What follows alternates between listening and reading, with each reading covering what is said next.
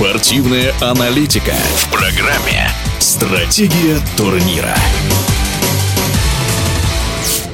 На чемпионате мира по биатлону в Чехии лидером медального зачета стала сборная Франции. Норвегия, к удивлению многих специалистов, лишь вторая. Подробнее о турнире спортивный комментатор Андрей Кондрашов.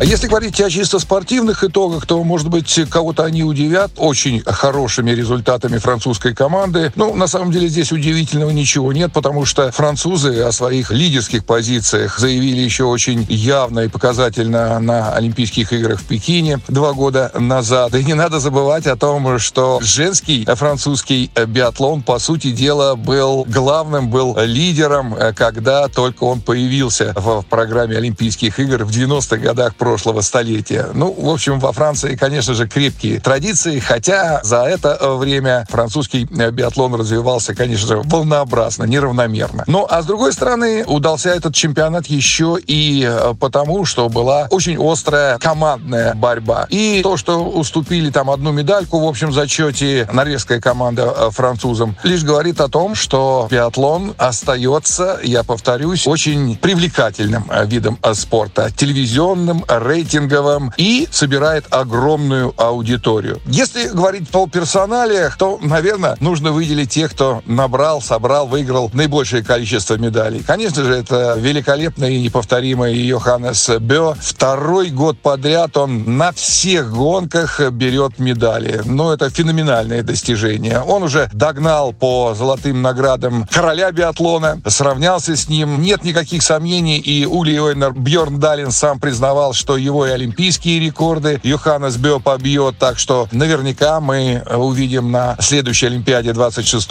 года нового рекордсмена уже по всем победным медальным показателям. С другой стороны, тот же Йоханнес Бё уже приучил нас к своим победам. Они, если не приелись, но стали уже какой-то неотъемлемой частью биатлона. Конечно, нужно же выделить еще двух героинь теперь, не только героя, французских биатлонисток Жулию Симон и Жустин Бризас Буше. И они кучу медалей набрали, и они обеспечили, конечно же, золотой э, фонд, и не только золотой, а большой медальный фонд своей команде. Но я бы отметил особо, наверное, Жулию Симон не только из-за ее э, успешного, самого успешного в ее карьере выступления, а в том, что она новый импульс развитию биатлона придает. Прежде всего, своей необычной скорострельностью, высочайшей скорострельностью и при этом не в ущерб качеству стрельбы. И я бы сравнил импульс в развитии женского биатлона с Анфисой Рисовой, которая в свое время давно пришла из лыжных гонок в биатлон и показала, что можно, оказывается, не очень точно стрелять, но за счет быстрого бега э, побеждать. И вот э, тогда с приходом Рисовой женский биатлон очень быстро разогнался. Вот точно так же Жулья Симон наверняка э, сейчас и заставит женщин научиться стрелять так же, как это и она делает.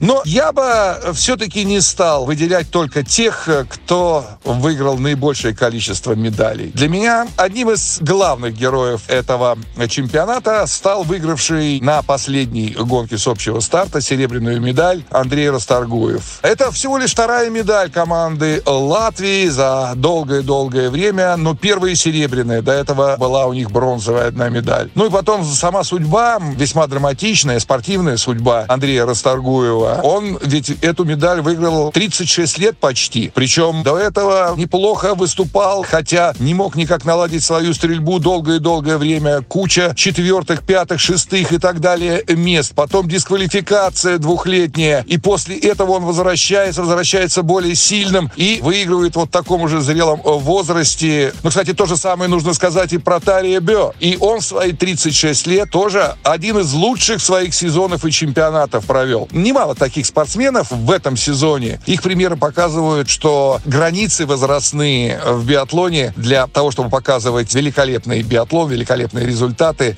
все расширяются.